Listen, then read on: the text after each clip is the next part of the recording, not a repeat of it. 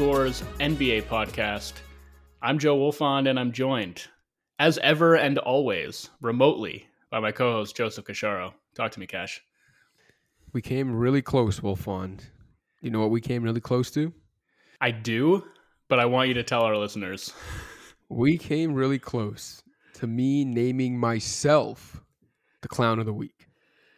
Clippers just had to win last night. If they, if they had reeled off three straight wins following my epic Clippers rant last week, in which I called Paul George the Tin Man, I I was willing and ready to name myself clown of the week, but alas, the Clippers Clippers and uh they find themselves down 3-2. I mean, we're to we're to talk about both LA teams being on the brink, but I did want to mention that off the top that I I was very ready and willing to call myself a clown and and accept my uh failures when it came to the way I had handicapped the Clippers. But uh although I will say, and I know you had mentioned yesterday in our discussion that had the Clippers won, uh, you would have named this week's episode "Ballad of a Tin Man," which I think would have been phenomenal because Paul.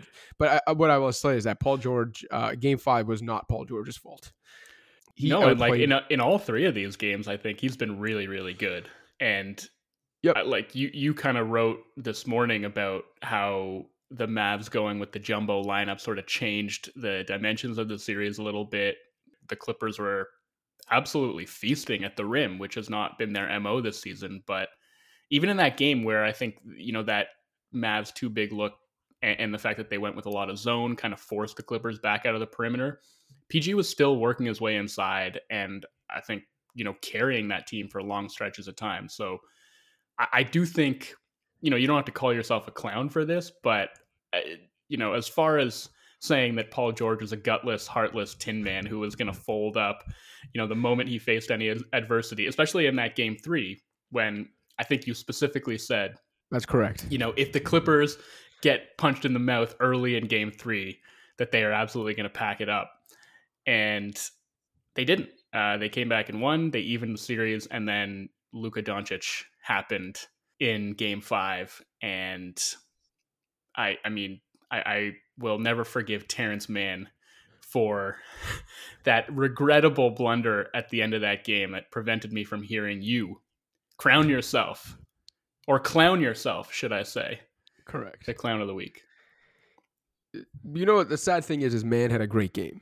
You know? He really did. Uh, well, I shouldn't over. I shouldn't say he's sad. I mean, it's not sad, but you you know what I mean. It's unfortunate that he wasn't able to cap off a really good playoff performance with a nice moment at the end. But yeah, no, I think um, it like tactically it was a really really fascinating game because look, obviously, you know, and I even put this in the post I wrote today that you mentioned about um, you know Dallas's tactical decision. You know, I wrote that obviously, like at the end of the day, it's still because of Luka. You know, the guy had 42 points and 14 assists and said he could have played better. The guy um, became one of three players in NBA history, joining LeBron James and Allen Iverson, to account uh, between his own scoring and his assists for more than 80% of his team's field goals. In total offense, it was more than 71%. Like, you know, any way you look at it, clearly the reason they want, like, first and foremost, is because Luka Doncic once again, um, when healthy in this series, is proving that he's the best player in it. And that is unbelievable considering the fact that, you know, Kawhi Leonard and to a lesser extent, Paul George is in the series. Kawhi was obviously way off last night. Um, but yeah, other like aside from Luka, and it was weird too because I tweeted this last night and then I thought, oh, this probably looks stupid because of how insanely dominant Doncic has been. But I said that I thought, you know, outside of just some insane shooting earlier in the series, I actually thought this was Dallas's most complete team performance of the series. And obviously, most of that I mean on the defensive end because yes, Carlisle's decision to start huge. It was the second tallest playoff starting lineup of the last 40 years. The first one was actually a Mavs lineup in 2003. Um, was it was that like Shawn Bradley and Dirk or something? It was, yeah. But yeah, like you know, the Clippers for as great a team as they are, for all the contender check boxes they check off, and for as great as Kawhi and PG are, and as for as dominant as Kawhi Leonard is inside, you know, as we've both discussed, they're a very rim averse team. you know, you had sent me the stats um, a couple days ago. Like they they were 26th in rim frequency this year, according to Cleaning the Glass.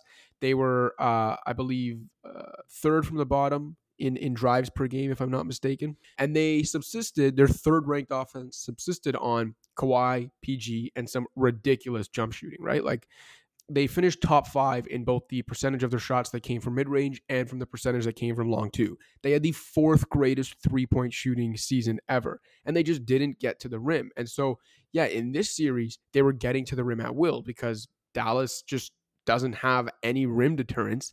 And when you combine that with the fact that they also don't have the big wing personnel to deal with Kawhi and PG, they literally had like zero answers for this Clippers attack.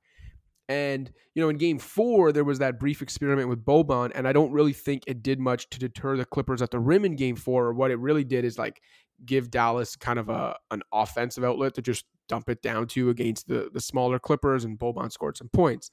But in game five, starting with Boban and Porzingis on the court and staying with a two big lineup for the majority of the night, it was like a two big lineup plus a zone. So it was like the paint was packed and they played a zone in front of that it just had the Clippers out of sorts. And like the thing I was saying yesterday is Porzingis and Boban aren't even good rim protectors if you look at their numbers. Like you can score on them inside, but the Clippers are such a rim averse team that it's almost like if you just if you give them a reason not to attack, they won't. And when you pack the paint with absolute giants, they're not sitting there thinking, okay, well, these guys aren't actually statistically good rim protectors. They're just seeing gargantuans packing the paint and they're already a rim averse team that only needs a little bit of inspiration to not attack, and that was all it took. And um, I thought, to, like as the game wore on, they did start to attack the rim more, but early on, especially, like they looked out of sorts. Kawhi, especially, you know, I thought the zone defense really impacted his playmaking, which still isn't really like a natural part of his game. It's improved, but it's not a natural part of his game. And I think he had like five turnovers to five assists. He had 20 points on 26 possessions, like one of the least efficient game, maybe the least efficient playoff game I've ever seen Kawhi play. And so, look, I don't know if it can work a second game in a row because at the end of the day, they're forcing the Clippers to be a shooting team, but they're actually a great shooting team. So, you know, if they had just bombed the shit out of the ball from deep, we're not going to be sitting here today talking about this stroke of genius from Carlisle. We're going to be like, wow, he he forced a great shooting team to shoot, and they shot the lights out. Uh, so I don't know if it works a second game in a row, but I do know that it definitely worked in Game Five. You know, the the Mavs just need to split two games now, and they pull off the upset.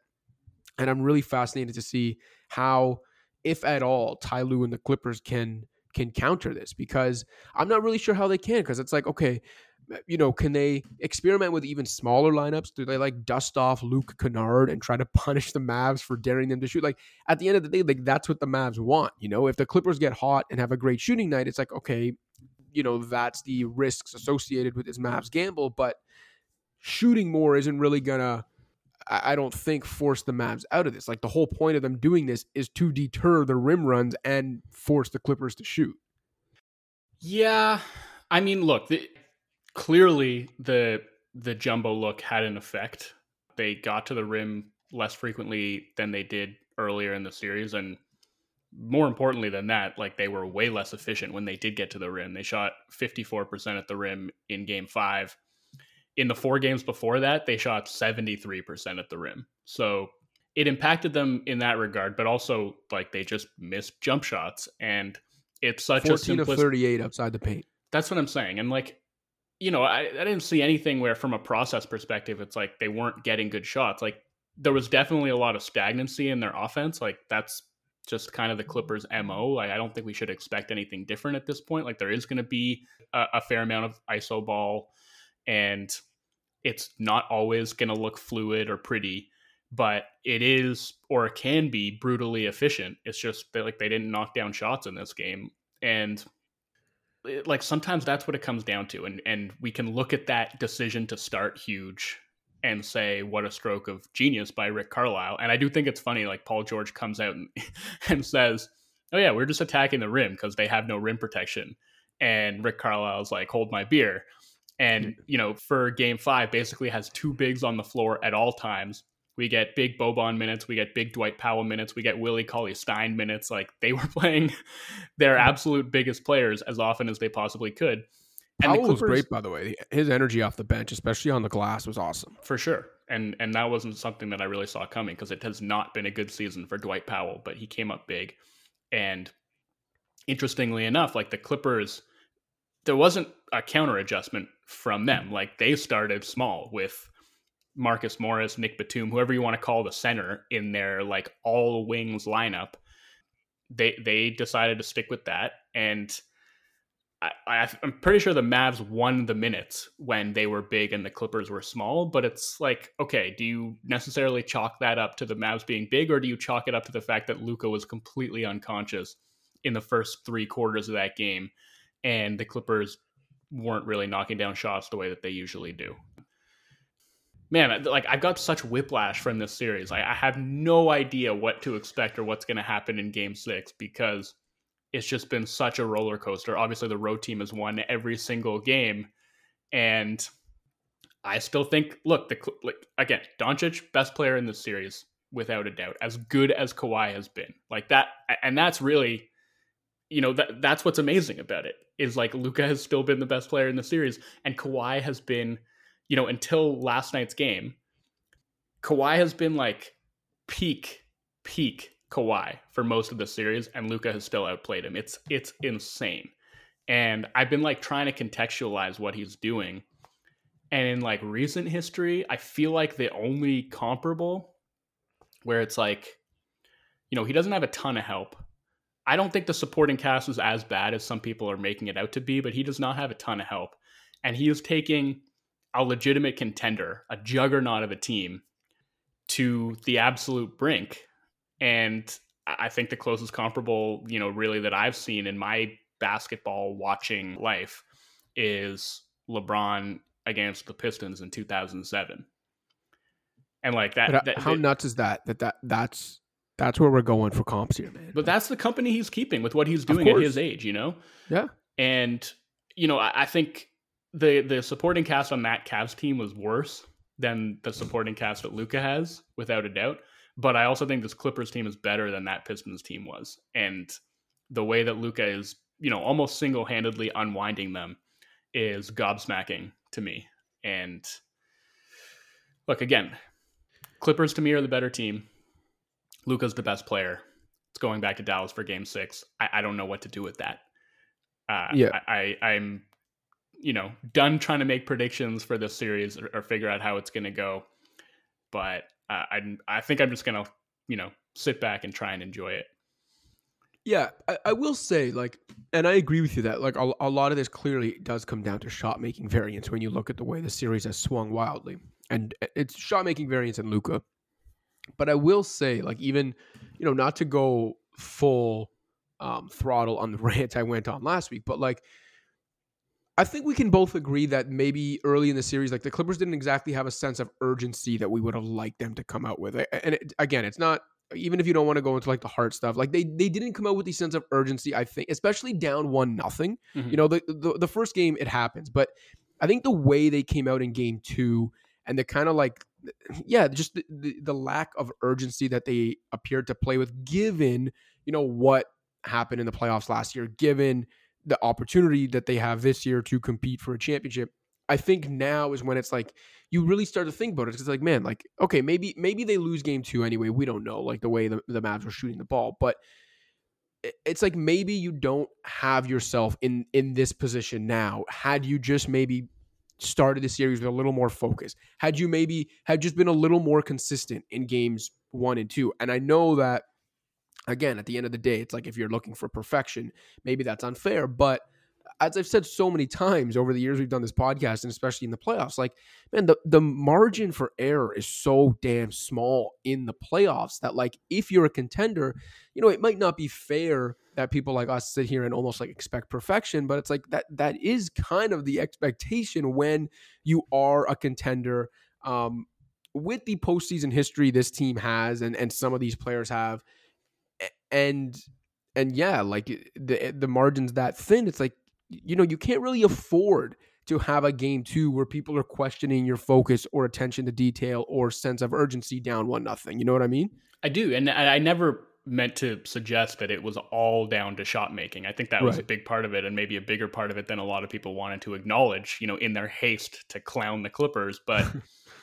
it was definitely uh, a focus issue and an execution issue and like a tactical issue and like they were just making dumb mistakes and they were all at a source chasing their tails and luka was doing that to them, but they were also doing it to themselves in a lot of ways. And they've cleaned a lot of that up, but now it's like you say, their margin for error has evaporated. So it might prove to be too late because you can clean all that stuff up and you're still just like one hot shooting Dallas game away from going home. And I, I'm does it seem to you like they've unlocked something with this small ball lineup? Like I, I maybe have to eat the L on that one because I came out and said I thought it was a really bad idea. But frankly, with Ibaka still out and Zubac just playing like garbage, I'm sorry to so say, like I'm a big fan yeah, of Zubac so... in this game, but like he's been very bad. The the that Clippers small ball lineup has kind of come through for them, and I do think injecting Terance Mann into the mix, you know, his his late game grenade to Nick Batum notwithstanding, has been a really important part of that because I think he's done as good a job as anybody, you know, as a switch defender, switching on to Luka, like he's getting into passing lanes and mucking stuff up. And I think um I, I think having like another switchable wing in that mix has gone a long way toward making it more viable. And it's been especially useful because Kristaps Porzingis has done absolutely nothing. Like he's he, masqueraded as Andrea Bargnani for this series. Man, how many times in the last couple of games has he had like Rajon Rondo on him, like 15 feet from the basket, and it's just a turnaround, and it's like it goes in sometimes, but it, it clanks off the rim more often than not, and there's never really any attempt to get himself better post positioning, even if it's just like a repost, right? Where you're working for like a few more feet of space to give yourself an easier shot. It's just always going to that turnaround jumper, which is like if you're Dirk and you can knock that down 55% of the time, well, that's one thing. But obviously, Porzingis ain't that. And it's just like they're not getting a whole lot at all from the size mismatch that he has at the offensive end. Yeah. I mean, uh, let, us I guess, get to the Lakers because I do know you have some interesting stuff to talk about there, and you wrote a piece about um, AD. But the one thing I, before we get there, the one thing I did want to ask you because I did mention it at the end of my post, is like, not that it will solve anything, but desperate times sometimes call for desperate measures, and and coaches, you know, make decisions that uh, maybe they didn't think they were going to make earlier in the series. Over under zero point five minutes for Luke Kennard in Game Six.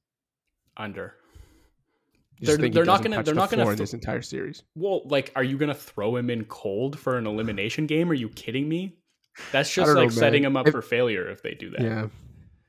I, I no, I, I think they've kind of made their decision, and and the guys that they've ridden with so far are the guys that they're going to ride with. Like, whose minutes would he be taking? Even they've already excised Beverley from the rotation, so yeah, like who else is there? I, I, honestly like maybe it would be Reggie Jackson, but Reggie Jackson's been pretty good. Like I, right. they wouldn't have even been in that game last night if not for his three point shooting. So yeah, I would say I would say under he's going to get zero minutes unless it's a blowout. Um, but yeah, Lakers also on the brink of elimination, and it's just such a bummer the way that injuries have dictated so much of how this postseason has played out that's obviously impacting the Lakers right now. Anthony Davis missed the second half of game four with a groin injury. He missed all of game five, in which the Lakers got absolutely steamrolled. And as we record this, his status for game six is still up in the air. Lakers are up against it, and it, it's never wise to bet against LeBron. They're going back home. A bit of positive shooting regression could go a long way. It's not inconceivable to me that they will find a way to extend the series. I'm having a really hard time seeing how they manage to win it. Um, because even if AD does come back, I mean, a groin injury with that kind of turnaround, like, I don't think he's going to be anywhere close to 100%, even if he plays. And, you know, if you watched game five and what LeBron's supporting cast looked like in that game and how LeBron looked in that game, I mean, what it what it would take from him to actually turn this thing around and get the Lakers past a very very good Suns team would be Herculean. And again, we've come to expect Herculean feats from LeBron James, but I don't know if he can pull this one out. Yeah, you know, you talk about like the the AD groin injury, and obviously there's no way of knowing, you know, how these things are connected. But it is interesting to look back on the teams that went deep in the bubble and and see how they, whether coincidence or the shortest off season ever, yeah. and the jam packed schedule, those teams were pretty decimated this year. And I, I, again, I know it's hard to make the connection because some of it was also just like COVID related, which obviously isn't you know related to the fact they played in the bubble, but yeah, like those teams really didn't stay very healthy this season, and uh, definitely looked out of gas at, certain points of the year. And the Lakers kind of look like that right now. Like even LeBron, man. Like, look, it's LeBron. We both have faith. Like, it, I, I wouldn't be shocked if he has a classic LeBron Game Six performance tonight, and um, you know this thing goes back to Phoenix for Game Seven, and and they have LeBron on their side, but he just doesn't look like he's got his full burst. Um, you know, and, and, I don't even think I, I, don't even want to make this like an oh he's finally slowing down thing. Age like father time's catching up to him. I think he's just not health like he's not 100 percent healthy. He had a high ankle sprain. Um, well, that, that he, but that is what father time catching up to you looks like. You know, right. it's not just like, yes, there is an element of just overall physical decline, but it's also like more of these nicks and bruises and soft tissue injuries and things that are like harder and harder to recover from, you know, and, and those small injuries that maybe he was able to play through in the past are hampering him more than they otherwise would have. Um, and, and like, I 100% agree. I, it's always hard to know with LeBron because he does always play the long game. And so you're watching that game five, and it's like, wow, LeBron looks really disengaged. He doesn't seem to have any juice at all. Uh, maybe he's cooked. Maybe the Lakers are cooked in this series. Or maybe LeBron recognized very quickly that the Lakers had no chance of winning that game five, and he kind of mailed it in for the purpose of preserving himself for a game six and possibly a game seven it's just like we won't know until we watch game six, but that's always a possibility with LeBron. Like he he knows how to manage his body uh, as well as anybody. So I, am not sure, but there, there, was, I mean, a couple things jumped out at me. One, he, he was two of five at the rim in that game, was not attacking particularly aggressively at all.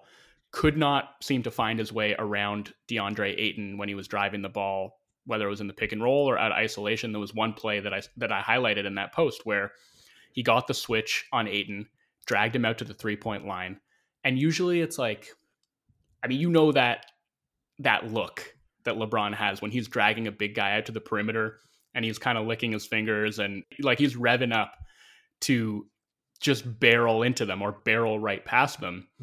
And that drive was so meek by his standards he took such a wide route to try and get around Ayton rather than, you know, fully healthy, full burst LeBron is just going straight into the chest every single time. But he was shying away from contact and he didn't have the same kind of elevation at the rim, clearly. So the result is that he winds up with zero free throw attempts in that game. First time that's happened to him in a playoff game since 2013.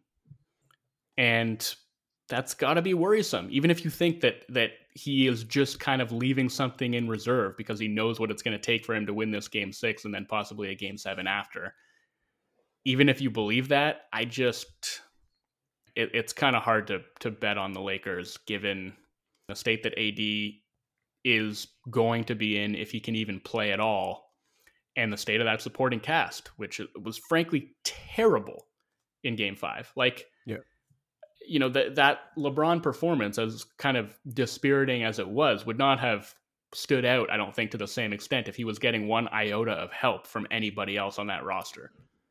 Yeah, the, and the irony is that like this supporting cast is supposed to be and is like by and large better than last year's championship winning supporting cast, right? Like when when the they made the moves they made this offseason, you know, I know a lot of people, myself for sure, thought like, yeah, this is what I expected. If you remember, right after they won last year, I had said at the time, I think this first year of the LeBron AD partnership that resulted in the championship will ultimately go down as the worst of any of the LeBron AD teams coming up because I think now they're going to have a chance to like retool around these guys.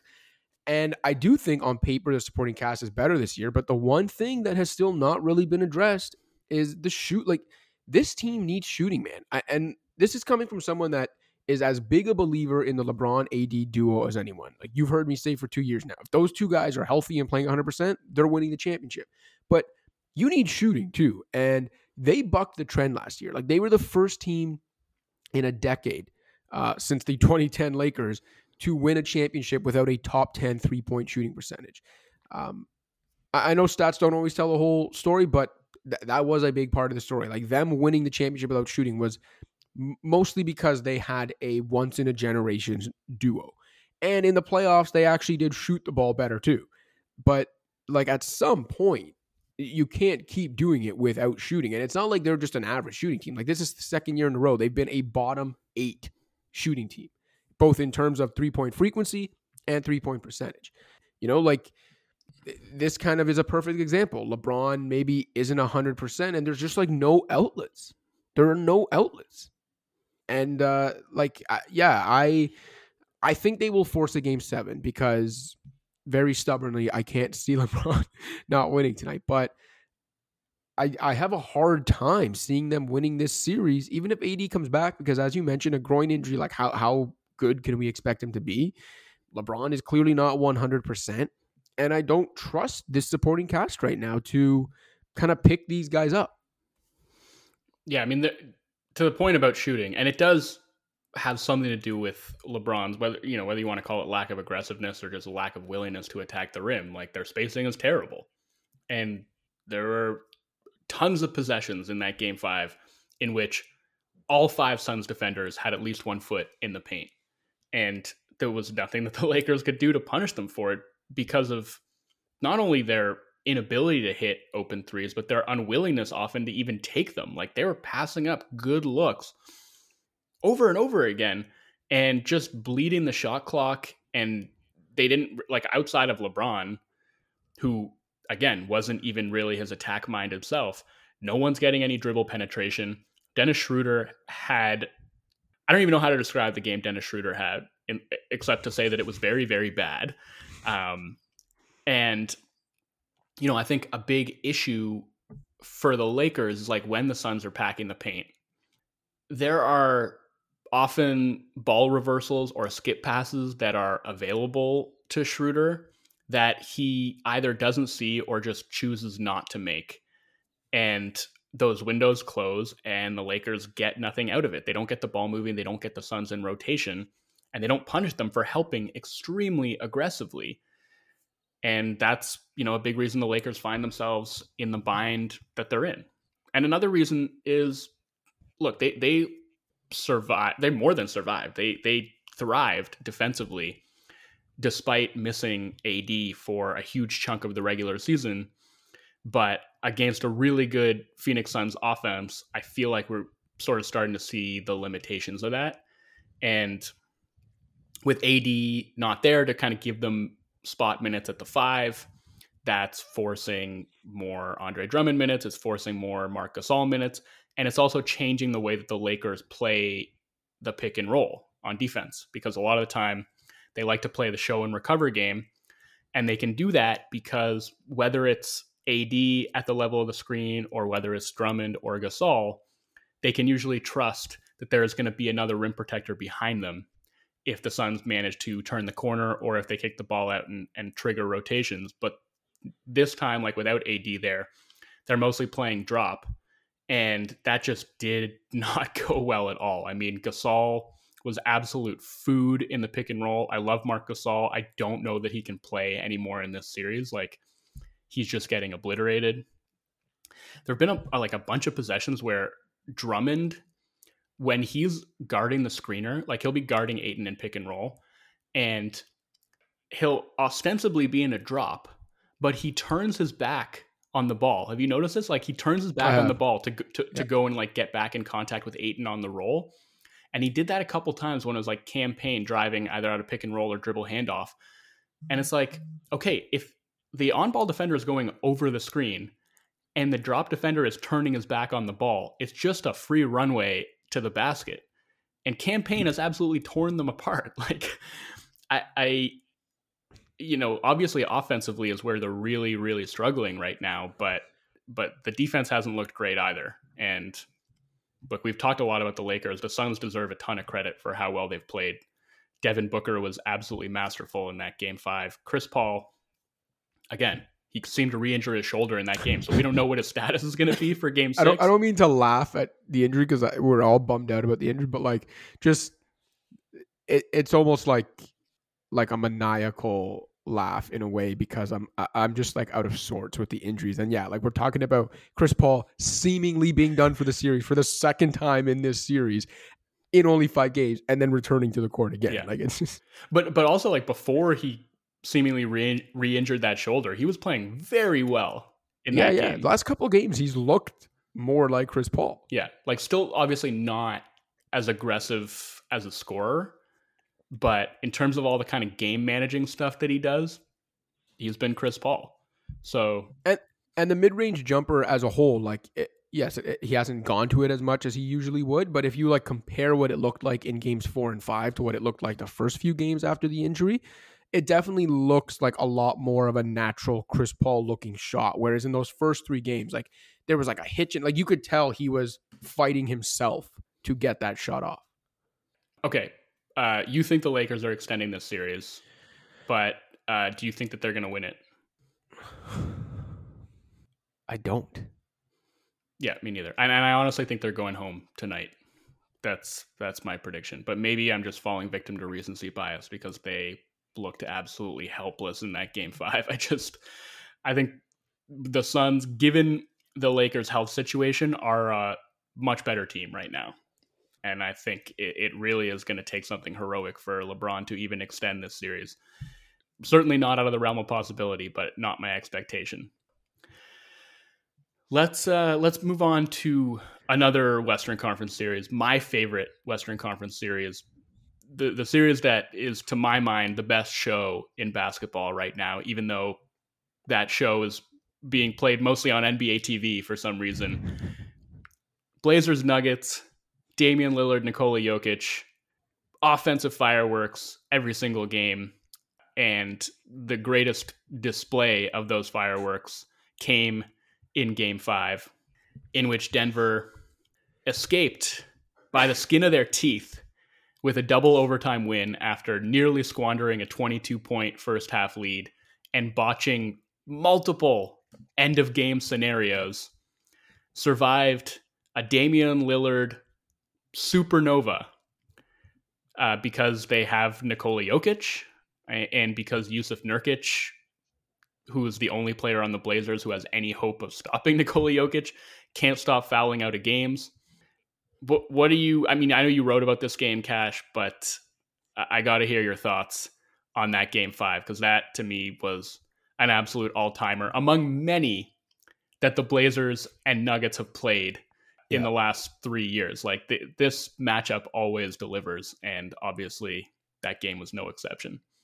Yeah, it's great, man. KD was on the money when he tweeted the other night that this this is a spiritual experience. I love this series. We said last week, if you remember, that when the series was one one, and despite my uh, Clippers ramblings, we both agreed last week that the the next game we were most looking forward to at the time was Game Three of this series, and I think even with the Lakers and Clippers on the ropes, I think I would say again, this game I'm most looking forward to from a basketball perspective is the next Blazers Nuggets game. Like th- this series is phenomenal. And yeah, there's not a lot of defense to be found, but how can you not be entertained by what Damian Lillard and Nikola Jokic are doing right now? Like what Dame did at the end of game five was unbefriggingly even for Dame. Even like it's unbelievable that this guy continues to add to his reputation as a big shot maker. Like he came into the season already having one of the greatest clutch resumes in NBA history, which included two series winning walk off buzzer beaters. Then he had one of the greatest clutch shooting seasons ever this year. And then in the playoffs, he's doing it again. He has a game in which he hits two, not buzzer beaters, but two game tying shots at the end of regulation overtime. In uh, the first overtime, he had a stretch where he outscored the Nuggets single handedly 12 3 over two minutes. Okay. Mike Malone, what the hell are you doing not fouling up three, like three different? I wrote about this too. Like, Mike Malone is very lucky that Dame's teammates let him down the way they did because had Dame hit another game tying shot at the end of regulation, or if CJ McCollum had not stepped out of bounds and he hit the game tying shot, what people would have been talking about the next day isn't, you know, from a negative perspective, wasn't Dame's teammates letting him down. It would have been, what the hell's Mike Malone doing? How do you let, okay, end of regulation, you don't foul up three. Bad decision, in my opinion, but it happens. End of overtime, you don't foul up three with the, you leave the ball and the game in Dame's hands again inexcusable. End of second overtime, you're prepared to do it again? Like they were letting it happen again. I I'm sorry, but even if your philosophy is we don't foul up three, like come on, man. Like how how many times do you need to be burned by this and I leave the game in the hands of Damian friggin' Lillard to like learn your mistakes. But anyway, they got away with it. You know, such is life in the playoffs. Right? If you get away with things, not a lot of people talk about your failures. Um, yeah, this series is great. Dame's incredible. Jokic, like, my God, he's completely unguardable and unstoppable.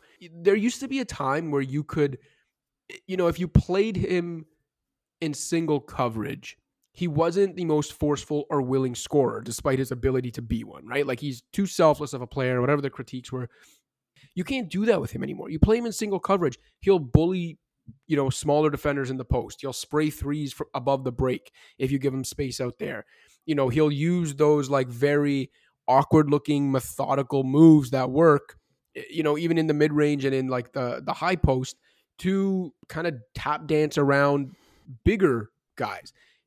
And then you bring that double or you take your eyes off your man for even a second and he's going to absolutely fillet your defense with an incredible like that skip pass he hit Michael Porter Jr. with, that was a legitimate ankle breaking skip pass. When the hell do you see that? Like, well, okay. Robert Robert Covington, it was so far out of Robert Covington, and it shocked Robert Covington so much, and was so far out of his reach that after jumping, he literally fell. I know it wasn't an ankle breaker in the traditional sense, but like the fact that Jokic put it where he put it led to poor Robert Covington on his ass yeah. while Michael Porter hit that three. Like it, Covington's got to Covington's got to know better than to try and intercept that pass though. Like he should have just been sprinting out to the corner to try and contest 100%. that shot. Like come on, man. You think Jokic is going to throw that pass where you can intercept it? Be smarter than that, Robert Covington. I cackled out loud watching that pass and gasped. It was unbelievable. And it's like I remember a few weeks back, you know, we were talking about that pass that he he made in that regular season game against the Clippers. You know, the one I'm talking about, like that blind bullet yeah. overhead skip pass to uh, I think it was Campazzo in the corner, and it, it was like very similar situation. Like obviously the, the floor balance was a little bit different, but it's like in that situation against the Clippers, it's like Rajon Rondo had come to try and blindside him with double team. He instantly knew two guys on the weak side, Kawhi Leonard playing between them. Aaron Gordon instantly knows to cut, engages Kawhi, leaving Campazzo open in the corner. Jokic doesn't even have to look to know exactly what's going to happen and throws that pass uh, to where he knows the open man is going to be. And it was really similar in this case, right? Because uh, it was Norm Powell bringing that double team this time from the baseline. This time, Jokic could see it and he could see where he was going to throw the pass to. But like, same thing, right? It's Covington is playing between Gordon on the wing, MPJ in the corner. Gordon cuts, engages Covington for a split second, and that was all Jokic needed. He just needed that tiny pocket of time and space to thread that pass to Porter Jr. And I'm like, again, you know, Nurkic wasn't on the floor for that possession because he'd fouled out of the game. So the Blazers didn't really have any choice but to start double teaming Jokic. So I- am not entirely sure what the answer is. I think you just have to kind of hope. Like Porter Jr. obviously isn't the guy that you want to wind up getting like open corner threes, but apart from him, I think you can maybe live with with like the rest of the guys on the Nuggets getting those catch and shoot threes and just trusting your ability to at least like close out and maybe try and run them off the arc. Like I think that's still preferable to letting Jokic go one on one against like Covington or Kanter or Carmelo or whoever else they want to throw at him. Yeah, I mean, there there are no easy answers when it comes to Jokic, but I definitely think that's preferable. Uh, that's that's the thing you can live with. But man, Nurkic has to stay. Like at the end of the day, Nurkic has to stay on the floor. And I know, look, part of it is absolute sieves in front of him. yes, like the, the the if you're a Blazers big, you're going to be under constant pressure because no one wearing a Blazers jersey on the perimeter can provide any resistance on it. No matter, you know, Dame's obviously a lost cause there. CJ, I think, has always been a bit of an overrated defender. Norman Powell leads the league in the amount of times. Well, like CJ is an overrated defender. There was a time when people there was a time when people thought CJ McCollum was like somewhat of a two way player, and I never understood it. And I think now people are like like no one gives him any credit defensively now. But there was a time when people maybe it was because in contrast to Dame, he was seemingly an hmm. okay defender, but I don't even think he's much better, if at all, than Dame. Norm Powell, as I was saying, leads the league in like slapping the floor and getting into a defensive crouch and then getting blown by. It's atrocious on the perimeter. And so that doesn't help Nurkic. But he's going to take some responsibility for this too. There have been some really like undisciplined offensive fouls. There's been some undisciplined fouls that have nothing to do with being under pressure after you know a blow by on the perimeter. So he needs to be better. You had tweeted it after game four or five, um, the numbers with him on and off, and then I put it in my story as well. Like it's, I believe uh, the on-off net rating for Nurkic in this series is like plus forty-one per one hundred possession. They're like minus twenty per one hundred with him off the court and plus twenty ish with him on the court. And yeah, a big part of that is because he is the only one with a hope in hell of stopping Jokic okay, or at least slowing him down. He is somewhat of a connector on the offensive end, but it's more so about his defensive value. And you take him off the court, Jokic gets friggin' Enes Kanter, or sometimes like Carmelo Anthony or Covington, and we know what's going to happen there. And you combine that with their inability to stop guys elsewhere, and it's like they're out of answers. Nurkic has to stay on the floor. That's it. And I'm I'm starting to think First of all, I think the Nuggets have like a 140 or 142 offensive rating when Jokic is on the floor and Nurkic is off. So obviously nothing's working there. I think the answer has to be like if they wind up in a similar situation, eh, again, they're going to be picking from a series of terrible options, but I don't think Kanter is giving them enough to justify playing him. I think they're probably better off just going smaller you know, with like Covington slash Melo at the five, double teaming Jokic, trusting that with a, a, smaller group of maybe speedier defenders that they can rotate well enough. And then they're probably making Jokic's life a little bit more difficult at the other end of the floor. Cause like what are they actually like what are they getting from Kanter? You know? I understand. Like they don't they don't want Covington to pick up the fouls. They don't want like the physical attrition that it's going to cost those guys to be the primary on Jokic. But like Kanter cannot play, I don't think, in this series moving forward. I feel like that has to be the adjustment from the Blazers. I do want to just quickly go back to what you were talking about with the, with the Nuggets at the end of the game. And obviously, in hindsight, you know, not even in hindsight, at the time, I think we both can agree like the right move would have been fouling up three. Sometimes easier said than done. You don't want to pick up the three shot foul, and Dame is crafty like that. And there's, you know, definitely a chance that he could find a way to finagle three free throws. But eh, from a big picture perspective, this just reinforced to me that like there needs to be a rule change to dissuade that from being the obvious go-to strategy in a scenario like that because Dame Lillard made two insane three-pointers to tie the game at the end of regulation and at the end of the first overtime. I mean, the second one was simply psychotic. Like yeah. that step back three over Shaq Harrison. Like the footwork after tur- after turning around. Oh my god, the the footwork required to like. I didn't think he was going to be able to get back behind the arc from where he was. Like that was incredible, and then the balance to actually hit that shot. That's what people should be talking about. Like we shouldn't be sitting here talking about how the Nuggets fucked this up by not fouling up three. And the fact that we're at a point where like that is clearly the right strategic decision is really unfortunate. And so I think I don't know what that rule change would actually look like, but and maybe it's just like if you're up three with a certain you know under a minute to go or like on a final possession, like it's just automatically three free throws if you intentionally foul, like something to that effect to to make that not a winning strategy. Uh, you know, that, it's just stupid that that was even part of the conversation. I mean, I hear you, but then it's like also at that point, it's like you're almost taking away. You're taking away strategy from the winning. Like you say, oh, if you're up three, you can't foul. Like in this situation, like at that point, then maybe the argument is just like no intentional fouls at all in the final minute or something, regardless of whether you're winning or losing. And then you're taking away, then you're taking away strategy from like the both the winning team and the losing team. Well, no, I, no. If, if if you if you intentionally foul like away from the ball in the final two minutes, it's like a free throw and the ball. Like they've implemented rules to dissuade right. gamesmanship like that. So I don't think there'd be anything wrong with implementing further rules to restrict like bullshit end of game tactics like that to make the game more enjoyable to watch, to make end of game scenarios more exciting. I, I know this wasn't everybody, and a lot of people were just like going crazy about what Dame was doing. But even me, like, it almost took I wouldn't say it took away some of my enjoyment of it, but like the fact that half of me was like, wow, this is incredible from Dame, and half of me was like, what the hell are the Nuggets doing?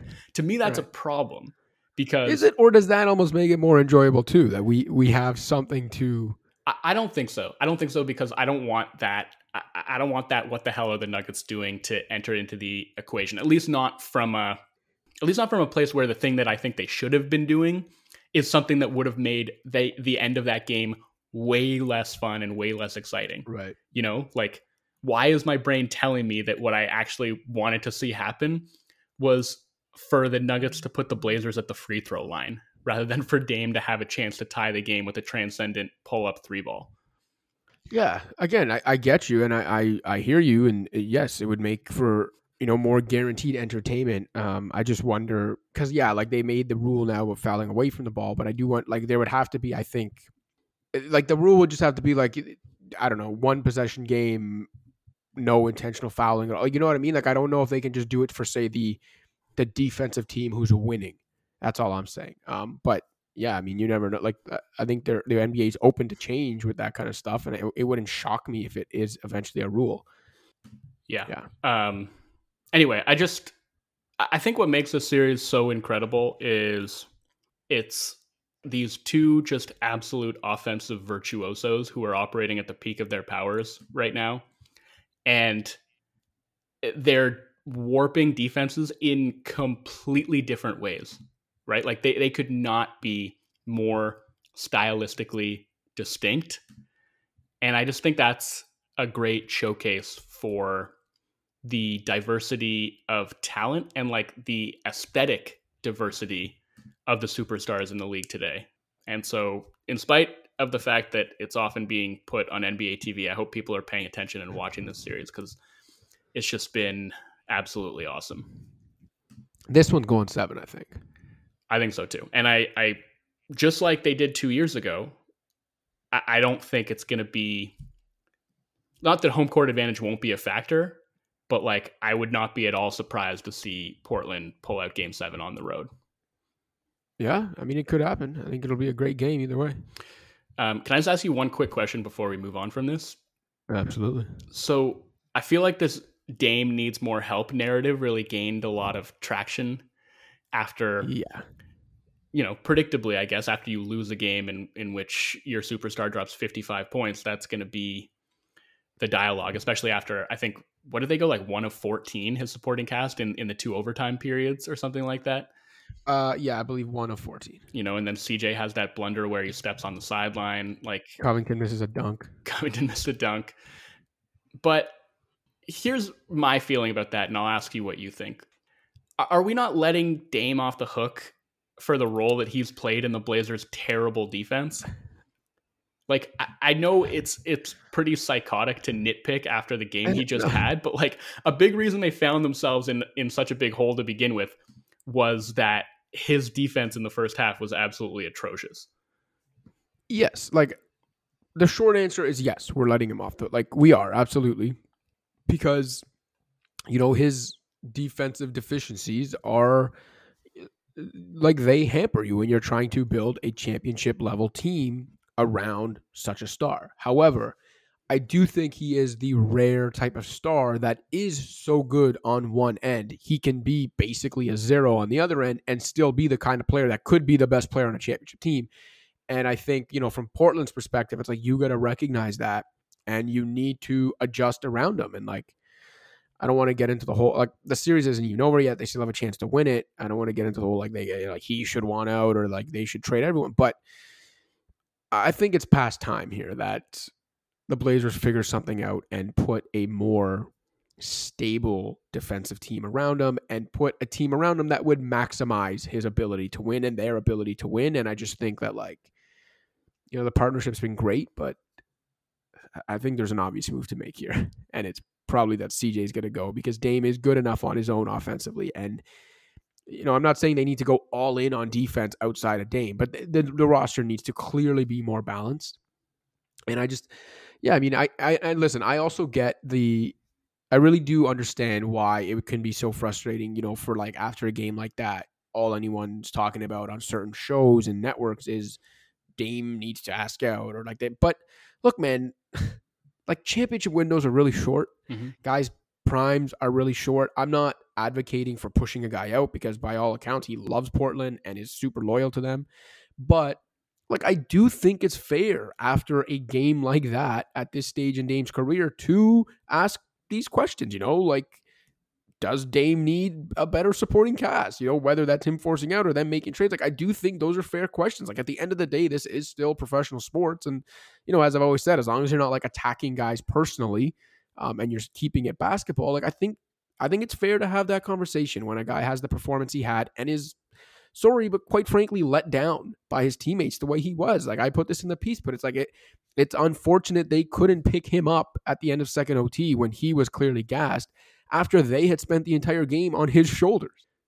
Yeah, I mean it is fair, but I, I just okay, like if if your superstar player dictates that you need to have this like airtight defensive infrastructure around him, that's maybe a little bit of a problem with their superstar it as is. well. And I, I love it Dame. I, I, love watching him play. He's clearly been an amazing leader and tone setter and culture setter in Portland over the last, you know, nine years, however long he's been there. But uh, I, I, he's got to wear some of that, man. Like the Blazers are Absolutely. consistently terrible on defense, and he is consistently one of their worst perpetrators, if not their worst. Maybe not this year because Melo and Kanter are there, but like he's been a big part of the problem. So that's all I have to say about that. Let's take a break and we will come back and we'll talk a little bit about the East second round because the East first round is over while these Western Conference series are rolling along in entertaining fashion. We've got a pair of second round series to talk about. What's up, Pound the Rock listeners? Just a friendly reminder to rate, review, and subscribe to the show on iTunes, SoundCloud, Stitcher, Spotify, or wherever else you get your podcasts. You can also check out the Score's Fantasy Football podcast with Justin Boone. And in case you haven't already, download the Score app, available on iPhone and Android. That's where you can find all of our feature content, as well as live scores, updates, and breaking news. And don't forget to check out the Score's YouTube page for an informative yet light-hearted dive into the sports world's trending topics. Now back to the show. Okay, Cash. We're moving over to the Eastern Conference, and before we talk about the two Eastern Conference semifinals that are going to kick off this weekend. I wanted to give you a chance to weigh in on the Boston Celtics front office shakeup with Danny Ainge stepping away from his post, Brad Stevens moving off of the bench and into the front office, taking over for Ainge as president of basketball operations. What do you think about what's going on in Boston? It's an absolute clown show. a clown show. It's a clown show. Okay. Uh, I think you know, between the Clippers not going up 3 2 and the Celtics doing this, I think Clown of the Week goes from almost me to Lucky the Leprechaun. um, okay, Kyrie wasn't mean enough to Lucky. A black eye is the least he could have given him. Um, no, but seriously, look. First of all, I just think it's it's very Celtics. I'll say that. You know, like I, I've joked over the years about how the way that the, the franchise kind of carries themselves because of the history isn't really in line with the the franchise's overall performance um, in the last 35 years. Like, yes, they've still been a, a, a, successful franchise that's competitive mostly every year. They've won a championship in that 35 year span, but they've won a championship in that 35 year span. Okay, like the Celtics of the last 35 years are not the Celtics of these 50s, 60s, 70s, 80s. And there is like an arrogance about the way they carry themselves. And I think this kind of like falls within that scope because even if you read a lot of the reports from yesterday about how, you know, Stevens taking over the front office has actually been in the works for a while and it's just a matter of basically waiting for Ainge to step down. I'm like, I'm sorry. Look, Brad Stevens obviously is a great coach. The guy, you know, he's a basketball savant. I get that. But this notion that like you know, he was just going to be like the heir apparent. And at some point, they were just going to promote him. And without really doing an exhaustive search, like I, I can't remember whose report it was, maybe Chris Mannix who wrote that. Like they were going to do a search, and and but Brad Stevens was going to be part of the search for his next boss. And then um, Wyc Grousbeck, as one of the Celtics owners, mentions to him, "Well, I think you should throw your name in the hat too." and then it kind of snowballs from there. And it's just like, I'm sorry, but Brad Stevens you know, by all accounts, the reason he's getting out of coaching is because he was kind of drained after the bubble and and maybe like tired and whatever. But and now he's going to run the entire basketball operation side. I get that maybe like when they say he was tired and drained, it was specifically of coaching and not necessarily like a basketball and the grind and being around an NBA team in general. But you know, like by the sounds of it, if he was that drained and stuff, like maybe he should have taken a year off and then assessed his options and not been given the top basketball front office decision maker job because uh there's a lot of time that goes into that. So I just think that like the way they've kind of gone about it personally reeks of Celtics arrogance. I don't know if it's going to fail or not, but I know it, it, it, just doesn't.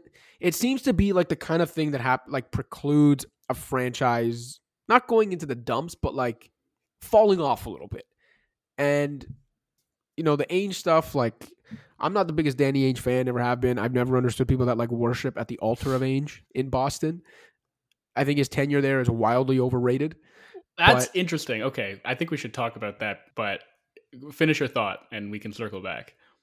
Just, again, like full credit, he's won a championship, fine, and and the team has been competitive. Like the Nets trade, obviously Man turned like 38 year old Kevin Garnett and 36 year old Paul Pierce into two franchise yes. cornerstones in Jayson Tatum and, and Jaylen Brown. I do I do give him credit for that 100%. But I also think that was more about Billy King and also Mikhail Prokhorov's nets at the time and what how desperate they like full credit to Ainge for taking advantage of that desperation. But even even all like every year we almost did this, we almost did that, we could have done this. Like a lot of excuse making there some of the comments that have recently come to light where he talked about not caring about what players think of anything outside of basketball and in the real world. Just like a, for a lot of reasons, I was never the biggest Danny Ainge fan. I, I, tweeted yesterday my favorite Danny Ainge moment was when Pat Riley told him to shut the f up about a decade ago through the media. But yeah, I just I just think it, it's it's a really weird time for the Celtics because look, they've got Jayson Tatum, who to me unquestionably is going to be the type of player you can build a championship like is going to be the type of player that could be the best player on a championship team pretty much ASAP. And Jaylen Brown's, you know, a fine young player to have too. They, they like they're a good team with a good future outlook, but it seems like they're in shambles right now. Uh, but yeah, th- those are my thoughts. I like I, I don't think they're going to go into the dumps, but I think it's just very strange for a team with an outlook that they still have to be kind of as shambolic as they are right now. And I think the fact that Brad Stevens just gets the job he got reeks of Celtics arrogance. That's what I'll say. And maybe I was a little hard on Danny Ainge by saying it was wildly overrated, but yeah, I, I don't think he's the executive people make him out to be. Well, look, okay. I mean, first of all, I, it's always hard to know. Especially like you and me, we're not insiders. Right. We don't have the scoops, the intel, but like you know, going off of what's been reported, yeah, there have maybe been some trades that he's passed up or has maybe just held out on offers because he just wouldn't pull the trigger unless he could overwhelmingly win the deal. Almost like, you know, being a prisoner of his own success in past trades where he overwhelmingly won the deals. But like, he's also taken big swings. Like that, uh, obviously, the Kyrie thing didn't work out, but that's a home run trade that you make 10 times out of 10 And the Kemba Walker thing obviously hasn't worked out, but nobody was saying at the time that that was a terrible move. It's like Kemba's knees fell apart. It's know, not really Danny Ainge's fault. And the Gordon Hayward signing was something that everybody was singing his praises for until Gordon Hayward destroyed his leg five minutes into his Celtics tenure. Uh, the Al Horford signing worked out really well for them. Like they have made pretty monumental moves that have served that organization very well. And like you mentioned, he delivered a championship with a couple of huge swings to get Kevin Garnett and Ray Allen. I believe on the same night, right? It was on draft night in 2007. They, they got Ray Allen on draft night. And then a few days later, I believe the KG one happened because KG at the time didn't want to go to Boston because I, I don't think he thought they were contender. He still wasn't sure about like leaving Minnesota. The Celtics coming off a terrible like 27 win season, and they, yeah, trading for Ray Allen is what convinced KG to go there. But I think it was a bit later. Right.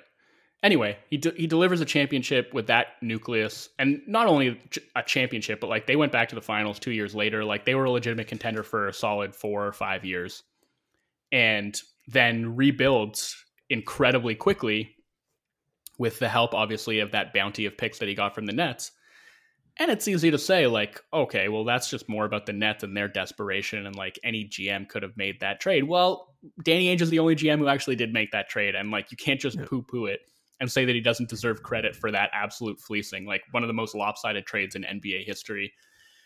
I, I look, I, I'm with you as far as not really vibing with Danny Ainge on a personal level. Like I'm not down with his politics. Him saying, you know, that he's never heard of anybody yeah. saying anything racist to a player in all his time in Boston is one of the stupidest fucking things I've ever heard. Yeah. It was it was either a flat out lie or it was willful ignorance. And either way, either it's way shameful. it's bad.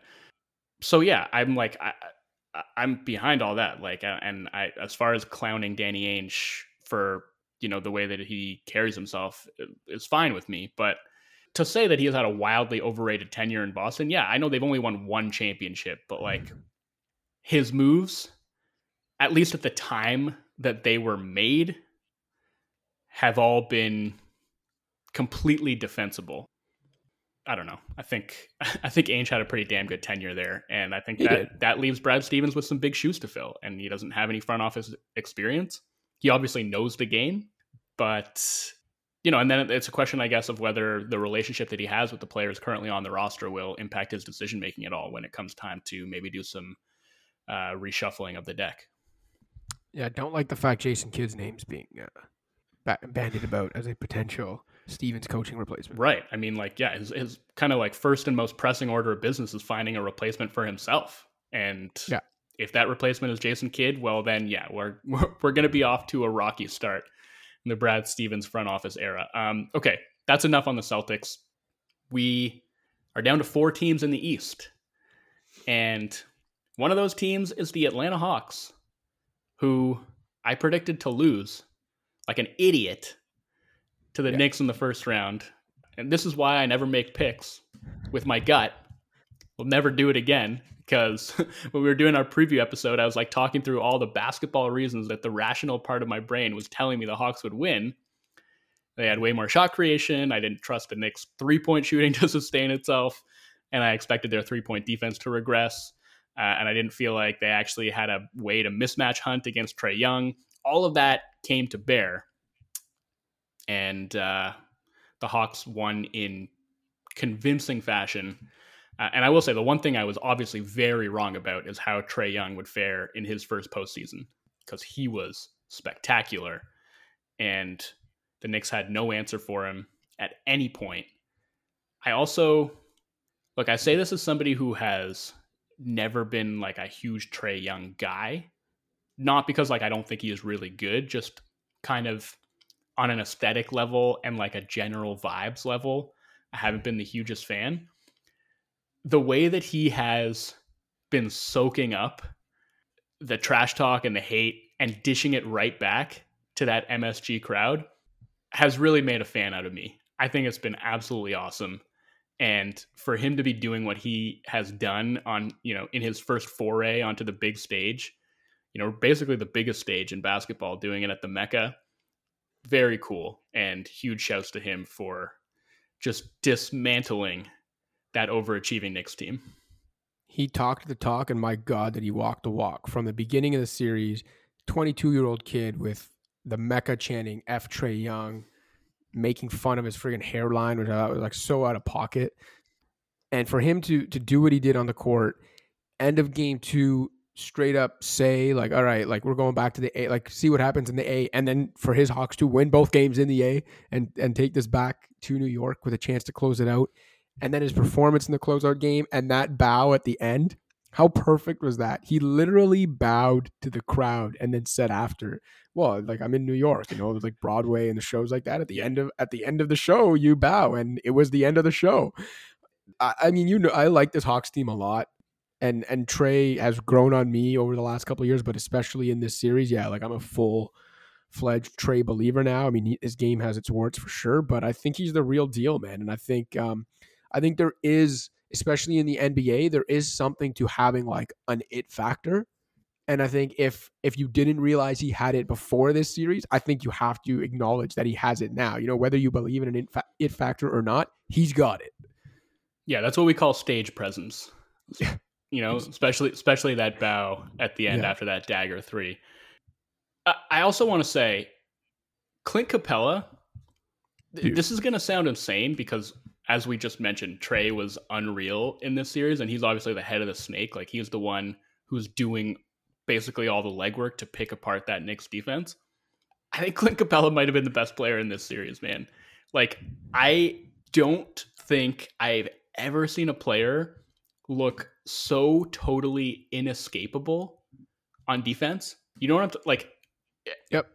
Obviously, that has a lot to do with the Knicks' lack of spacing, but it seemed like literally every possession they just could not get away from him. Like a guard would turn the corner, he'd be there. Randle would try to drive baseline, he would be there. Like he was omnipresent at the defensive end, just snuffing out everything at the rim. And you know, I think it was a great call to not make him Randle's primary. And that was, again, something we talked about in the preview where his kind of second layer of help on Randle's drives was just invaluable. And he, he played probably the biggest part in turning Randle into an absolute pumpkin in this series. Yeah, I mean, look, Capela was you know a few a few weeks ago. He was my remember under the radar defensive player of the year pick. I, I think he's had like the greatest defensive glow up I've ever seen a player have this. Like he wasn't ever like a bad defensive player, but I think he was really overrated defensively. Mm-hmm. And the season he had defensively this year and his defensive work in this series was just stupid good. And um, something I'm saying, like Clint Capela is on the court, and especially when DeAndre Hunter's healthy, it's just time to accept that the Hawks can play defense. Like this is a good defensive team with Clint Capela on the court and DeAndre Hunter healthy. And the fact that they have proven they can build, they can build a good, not just competent defense with Trae Young on the court is like an absolutely massive development going forward for them. And Clint Capela has been the biggest reason why. I also want to shout out Nate McMillan because he had a great series, really coached his ass off. I thought like that defensive scheme. I think it was uh, Mike Prada who was writing about how it was really like hitting Thibs with a dose of his own medicine, like the Thibs style defense, overloading the strong side of the floor. And it's just funny thinking back to like when the Pacers fired him last year, they sent out that press release and went out of their way to include his playoff record with the Pacers. And, you know, I have always said that I, I felt like McMillan was more a victim of circumstance than anything in those playoff sweeps like just untimely injuries to the wrong guys and and the wrong matchups. But like this this this has got to feel really vindicating for him. And I, I, wonder if the Pacers will do the same thing when they fire Nate Bjorkgren. Just have his 0 1 play in record in the press release and just mention the fact that he surrendered 9 million points in the paint in the only pseudo postseason game he ever coached. like, Big I, fraud alert with Nate Bjorkgren.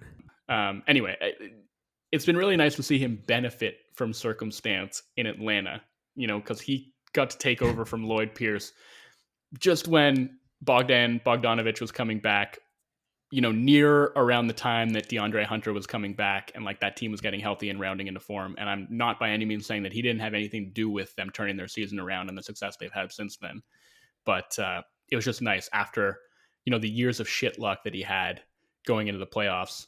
He finally, you know, got to catch a few breaks and and yeah. showed that he is a very very capable coach in that first round series. Um, do you think the Knicks are going to be back here next year, or do you have the same feeling that I have, where it's like they might be in for some real regression, unless they make a big splash in free agency, which they have a lot of cap space and, and they're definitely capable of doing. Yeah, I think I think that's the key. If they if they make a big positive splash in free agency, and they come back next year with Randle, and I know he's getting dumped on right now. He had an awful series, but I, I just don't think you can argue with the season Randle had. Like I, am not at all arguing this guy should be the best player on a contender. He, you know, probably best to be the second or third best player if he's what he was this season. But that's a big step for him. And if like, if if Barrett continues to develop the way he d- did this year, and Randle's just what he was, or something even close to what he was this year, and they make a big free agent splash, this is a team that can absolutely threaten to like make a deep run next year and go forward and like build something here. But it's still James Dolan's Knicks. Like they're there is nothing stopping this team from making the wrong free agent splash, you know, and all of a sudden having like a really underwhelming big three of DeRozan. Right? Exactly. And Randle and Barrett. And now all of a sudden it's like you've put like a 42 win ceiling on you and they're just this every year. So I'm not as convinced as I once was that they're going to completely fall apart after this and like, you know, they're going to go back to being like a 55, 60. Like I think they'll be competitive next year regardless, but to me, I see a clearer path towards like 38 to 42 wins and another easy first round exit than I do to like a step up. Yeah, I agree. And I, I shouldn't have even been clowning because I actually think DeRozan could help them in a lot of ways. Yeah. The fit would be tenuous in certain ways, but like again, shot creation is what they need. And DeMar has become a fantastic shot creator. I, I also think like Kyle Lowry would be an amazing fit there. And that's a guy who would fit like the culture of that team perfectly and would give them more or less exactly what they need on offense. But I don't know if they want to go with a guy that old. You know, maybe they want to look for somebody who who fits the timeline of the team a little bit better. But if they wanted to give themselves like a, a two year window of being, you know, a super competent playoff team that could definitely like punch through the second round, I feel like Lowry would be a great guy for them to add. Um, but the Hawks are moving on and they're going to play the Sixers. And unfortunately, we got to talk about injuries again. Joel Embiid has what do they say? A partially torn or a slight tear in his meniscus. his meniscus. And the Sixers are treating this as a day to day thing, which, okay, I guess. It's not great. Yeah, the Hawks are winning this series. I mean, it, it's just like it's impossible to say. Like I, I, we were talking off air, and I was like, okay, if you could tell me right now that Embiid is going to play the whole series, but he's going to be at like sixty percent, or he's going to play in like three games and maybe be at like seventy five percent, then yeah, I'd pick the Hawks to win the series. If somehow he can go and play the whole series at like something like eighty percent, then I still think the Sixers are winning. But the Hawks are good. And you know, first things first, this is just such a bummer for Embiid. Yeah. He man. he's just like never been able to be healthy really for the playoffs. Aside from last year when Ben Simmons wasn't healthy and like they just didn't have a chance. Apart from that, it's like he, he just hasn't been healthy at the right time. And like he has this incredible MVP caliber season where it, it really feels like he's putting everything together and the Sixers have positioned themselves perfectly to make a run where they have this clear path to the conference finals and are potentially going to get an opponent that's been beaten up upon in potentially a much more competitive conference semifinal. Like the stars were aligned for them to finally do this thing. And man, does this take the wind out of their sails and Embiid's sails. Like I, I just I, I don't see how he is going to come back, play through a torn meniscus, and be nearly as effective as the Sixers need him to be. Like maybe he can come back and be effective enough for them to scrape past the Hawks, but that's about all they can expect. I think. I don't know, man. Like. Yeah, yeah. like I, I honestly don't have much to add to that. Like, it's an absolute bummer. Embiid deserves a lot better. Sucks for the Sixers, who had finally put it together. Like you said, they had this clear path to the conference finals. It, it sucks. You know, uh, the game's not fair, unfortunately. Um, you know, as we were just talking about in discussion of Nate McMillan um, and his history, right? Like it's it's not fair, and unfortunately, some teams and some players just end, tend to be on the wrong side of that equation more often than not. And it feels like Embiid and a little bit the Sixers too uh, have been on the wrong side of that equation more often than not. And it seems like the Hawks are going to be the beneficiaries of it. And you know, no guarantees. Obviously, like the Sixers are still capable of playing a great series, and we'll see. You know, Ben Simmons without Embiid for an entire series, or maybe for an entire series. But yeah, I just think given the assumption that there's no way Embiid can be close to 100% playing through a goddamn torn meniscus, and given how much I believe in the Hawks as not just an opportunistic team, but an actually like good team, I I, just think they're the better team now in this series, and I think Trae Young. If it keeps going like this, should be the best player in this series. No, just like, and that's not even me throwing a usual jab that I do to Ben Simmons. Like, I, I just genuinely think Trae Young will be the best player in this series without Embiid, and if if Atlanta's got the best player and the better team, it's just not looking good for Philly. I got to say though, so like all the stuff that I said about Trae going into that series against the Knicks that didn't come to fruition at all. I'm going to be really interested to see what he can do against this Sixers defense because all that length, man. Like you know they can throw Thybulle on him, they can throw Ben Simmons on him and I think really make it difficult for him to get to his spots and get comfortable, you know, with the kind of space the Knicks were giving him in the middle of the floor. And Embiid not being there, maybe to meet him in the middle of the floor, changes the equation. And then also, like, if Embiid's playing but he's hampered, then maybe Embiid's not the guy that you want to be guarding pick and roll against Trae Young. But I think as far as the perimeter guys who the, the Sixers can make the primary on Trae, they have a, a the ability to make life really difficult on him. And so I'm very curious to see how he responds to that. But uh, in some ways, I think the Sixers might have a similar challenge, not to the same extent because they do have more individual shot creation, I think. But it's but it's not a, enough. It's it's a little similar in terms of like them not necessarily being able to like exploit Trae at the defensive end. You know what I mean? Yep. Like who's I think it's Tobias Harris is the guy you probably expect to take advantage of that mismatch, or maybe like Ben Simmons running inverted pick and rolls.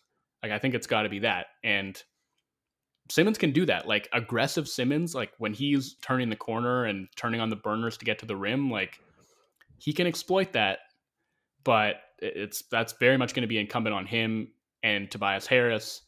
They need to step up and they need to hunt Trae Young, I think, ruthlessly yeah, and I think look, this is you know, like from Trae Young's perspective, I, will say if he succeeds in this matchup, given all the Sixers' length, at that point, it's just like the guy's the truth. Like there should be no more doubts about it. But from the Sixers' perspective, obviously you want Joel Embiid there, but this is going to be to me a good um, like test and indicator of how much growth there's been.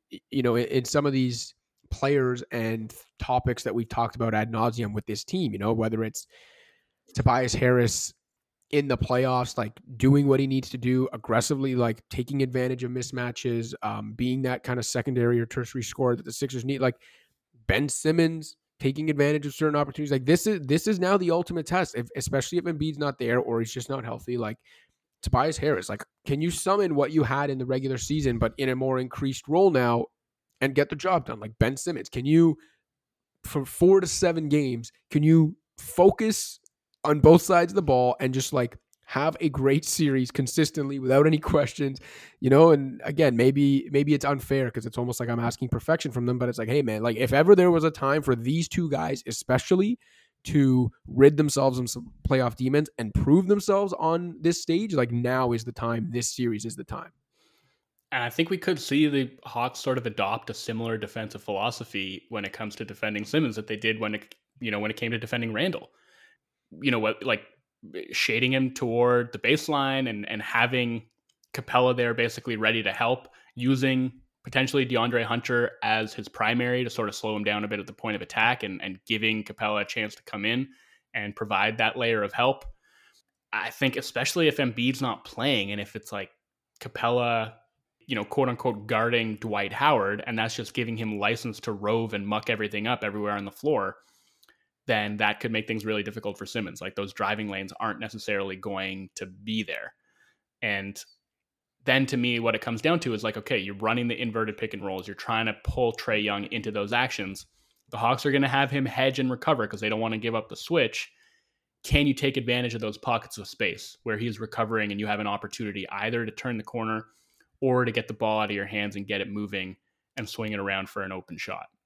That that's what the Sixers offense is going to have to do, and Ben Simmons is going to have to be the guy who drives it because Tobias Harris has become a really good self creator he can create shots for himself, but he's not creating shots for the other guys on that team, and that's going to fall on Simmons. So we'll see. We'll see what he's made of. We'll see what Trae Young's made of. In spite of how much of a bummer it is that Embiid is injured, I'm still looking forward to this series, but not as much as I'm looking forward to Bucks Nets, which a lot of people are calling basically the NBA Finals.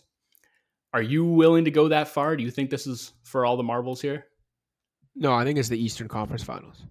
Yeah, I agree. Um, I think we, I, I, yeah, I just think that's that would be shortchanging a lot of really, really good teams in the West to it, say that. Exactly, and like, okay, yeah, the Lakers are obviously on the ropes right now. Like, they're not eliminated yet. The Clippers, you know, I, am obviously not the biggest Clippers believer, but they're not eliminated yet. They still have Kawhi Leonard on there and a, a really good team.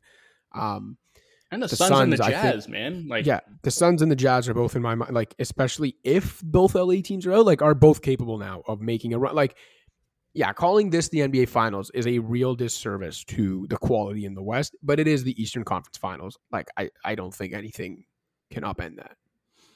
I yeah, I will say, I feel like we might have to just stop sleeping on the Jazz. Like we, I feel like we've barely talked about them as a legitimate contender, but they really do look like one to me. And also, they stand to be the biggest winners if the Mavs actually finish the Clippers off. Because I've been saying all Absolutely. season, I think the Clippers are the worst possible matchup for Utah, but I think they can beat anybody else. And if the Clippers are knocked out, they, yeah, the Jazz can absolutely win the West. And uh, it's certainly not out of the realm of possibility that they would be able to beat whoever comes out of this Bucks Nets matchup. But as for that matchup, I think that, you know the first and biggest question that I have is like how do these teams guard each other? The Bucks are actually a really good defensive team. They just so happen to be going up against what is probably the greatest offense of all time. The Nets are not a very good defensive team and their particular weakness in my eyes is the one that aligns with the Bucks' greatest strength and that's you know the Nets interior defense versus the interior scoring of Giannis Antetokounmpo, and that pressure point is what gives the Bucks a really good chance of winning this series. Whether it will be enough is another matter, but they don't have an answer for Giannis.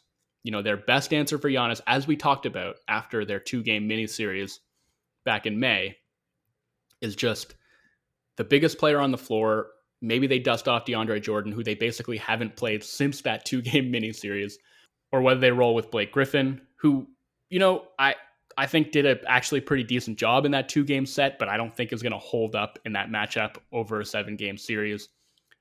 And a big issue for them right now is Jeff Green is out with this plantar fascia strain. We don't know when he's going to be back or in what condition he's going to be back. That's a big loss to me for them. I don't know how they defend Giannis. And know, look, they're going to have issues elsewhere too, right? Like they got to figure out who's guarding Jrue Holiday.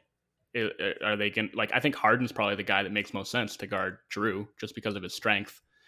But I don't know. How do you, how do you see the like the individual matchup shaking out and just like how those teams go about trying to stop each other? Well, I think the the fascinating thing for me is the Giannis thing, and I we were talking off air. I think they end up with Blake on him, or yeah, maybe they do dust off DeAndre. But I think like that's really the only bet here, right, is they put whether it's the biggest or the strongest guy, because Blake is freakishly strong on Giannis, and just hope to impede him on his way to the rim, like, and not have to bring help often, right? And and avoid him then being able to pick them apart with the passing and Milwaukee's three point shooting. If Blake Griffin and or DeAndre Jordan and or insert whatever other name can can do that and just impede him going to the rim, then I think the Nets defense will actually hold up surprisingly well. If they can't, then yeah, Giannis will get whatever he wants inside. But other uh, in terms of the other matchups, like yeah, I guess Harden, Jrue, Kyrie, Middleton. I guess. I think KD Middleton. So then they hide Kyrie where? Uh, I mean, whoever the Bucks' fifth starter is. I don't think we know who right. that's going to be. Like, is it going to be Bryn Forbes? Is it going to be Pat Connaughton? Is it going to be PJ Tucker? Like any one of those guys, I could see them hiding Kyrie on. I think. Right.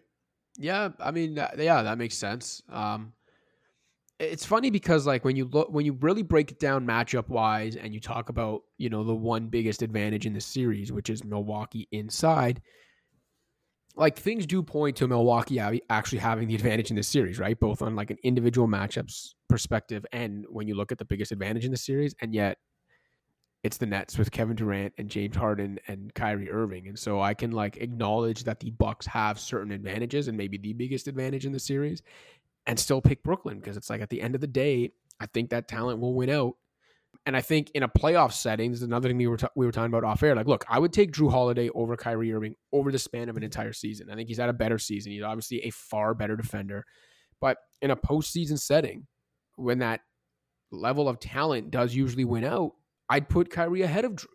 And so, like for me, looking at the six best players in this series, like I think the Nets have the best player.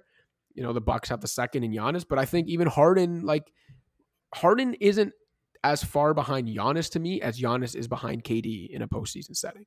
Oh, and I mean, then, look, I I don't think it would be out of pocket to say that Harden is the Nets' best player. Well, then I, there you go. And if and if we both acknowledge that KD's better than than Giannis at their best, like and I don't necessarily saying, acknowledge that though. I don't know. I, I don't know if I'm there. I, I honestly I have such a hard time distinguishing between the three of them that I would almost just say, okay, like these are the three best players in the series you know you're splitting hairs when you're trying to to separate them or, or place them in a pecking order and it's kind of just like an eye of the beholder thing. It's like what do you value? Because if it's off the dribble shot creation obviously you're going to lean toward harden and kd if it's ability to score at the rim and obviously defensive aptitude and versatility then you're going to lean toward Giannis but it's more like a matter of taste i think. I think what I'd say is that the Nets have three of the four best players in this series. I think I, I would rather Holiday than Kyrie. Like, and and I like Kyrie is incredible, and I get what you're saying about like how his skills kind of play up in a postseason setting. But like, especially for a Nets team that doesn't necessarily need his shot creation the way that some other teams might. Like, don't you think that the Nets would rather have Jrue Holiday like if they if Holiday and Irving swapped places, I think I would pick the Nets in this series without a second thought. Yeah. Yeah, I mean that's not a bad way to look at it. That that's kind of where but, I'm at. I just think the chasm between them at the defensive end of the floor and, and you know, taking for granted that I think offense is more important than defense in today's game the chasm between them at the defensive end is is far greater than the gap between them at the offensive end, in my opinion. I don't know about that, man. Ky- Kyrie at his best offensively. I, I just look. It's the series to me is less about the teams kind of like being able to counter each other's advantages than it is about okay, which of these teams' advantages is going to be more drastic. And I don't know. Like I think if you, you know, gun to my head, I'd pick Nets and seven, just maybe giving the edge to the home court team and also giving the edge to the team with more shot creation. But, I, but I think it's going to be super tight. And, you know, when we talked about that mini series, I mentioned how they did manage to force Giannis into 19 pull up jumpers a game. I don't think, I don't think the Bucks can afford for that to be the case again. Like if they're playing him one on one and giving him that gap, I think he's got to like attack that space and try to get to that jump hook and get to the basket or pivot into the dribble handoffs, be used more as a screener. Like I, I think they need to explore those counters rather than just having him him shoot jumpers off of the dribble. Like that's not going to work. But I also just don't think that that's necessarily like a tenable strategy over the course of a series for the Nets to actually slow him down. I do want to point out. So I, I have a piece coming out about uh, Brook Lopez today and his role in this series. I think it's interesting just going back to like the individual matchups that we were talking about. So it's like if Durant's on Middleton, and maybe it's Joe Harris on Middleton, I don't know. But like if the Nets center is guarding Giannis, a, a much smaller player is guarding Brook Lopez. And I think he proved in that Miami series because they did the same thing, right? They put Bam on Giannis. And Lopez really took advantage of that size mismatch. Like he was able to get inside. He shot like 70% from two point range in that series. Really helped the Bucks on the offensive glass, which we know is a big weakness for the Nets. I think he's got a very important role to play. And so much of it is contingent on whether he can be a factor at the defensive end or whether the Nets are going to be able to turn him into a liability at the defensive end. And I'm really curious to see how the Bucks go about using him. Like, are they going to be playing him up at the level of the screen? Are they just going to be keeping him in that drop? Are they going to be doing the pre switching thing where they're kind of allowing him to play a one man zone under the basket? I made this point in the piece that I wrote, but like the one game that Harden played in the season series, he shot seven for nine on floaters, all of them coming against a dropping Brook Lopez. So they they got to find some kind of way, I think, to make Lopez an impactful defender here, and I'm not entirely sure how they're going to go about doing that. All right, make your pick. I'm going Nets in seven. I'm going Nets in seven as well. Well, it will be fascinating to watch. Super looking forward to that series. Uh, when we reconvene, we will have at least one, maybe a couple of games from that series to talk about, and the Western Conference second round will be set. But we have been here for long enough. A jumbo episode. Do you, do you have a fan shadow for us this week, Cash? I do. Uh, so before I get to the the real fan shadow for this week, I did want to mention uh, Ruben Morales Forte, who was one of our fan shoutouts last week, actually ended up confirming with me. He's been a fan since November 2018, uh, which is actually only like six months into our show's existence, um, and that he's been listening from New Orleans and Guatemala. So always amazing when uh, we get some international flavor. And then the, this week's new shout out is Troy Stewart in Toronto, um, who, when I tweeted last week saying that uh, if the Clippers and Heat had both been swept, I believe Pat Riley would have offered Uncle Dennis the Versace mansion to get Kawhi to Miami. Troy replied saying uh, he thinks I'm right about that, but also that he's a super big fan of Pound the Rock from day one when there was three of us. So that's a shout out for Will Lou. Uh, that he listens to every episode, enjoys the breakdowns from myself and Wolfond, and he tells us to keep going and honorary mention for our Clown of the Week mentions. So uh, Troy is definitely a super fan with the references there. So thank you, Troy. Thank you again, Ruben. And yeah, for all of our Pound the Rock listeners, as usual, hit us up on social media. Let us know how long you've been a fan, where you're listening from, and we will get you a shout out on a future episode. Also, shout out uh, David Brook, who we have shouted out before, I believe in Houston, but it, it even comments uh, again on the score Instagram that he's looking forward to episodes of Pound the Rock. So I still see that, David. For anyone who looks forward to episodes of Pound the Rock, boy, have we got a treat for you today.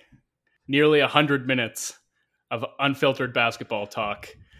I think we can put a bow on it there. Uh, for Joseph Casciaro, I'm Joe Wolfond. Talk to y'all soon. Pound the rock.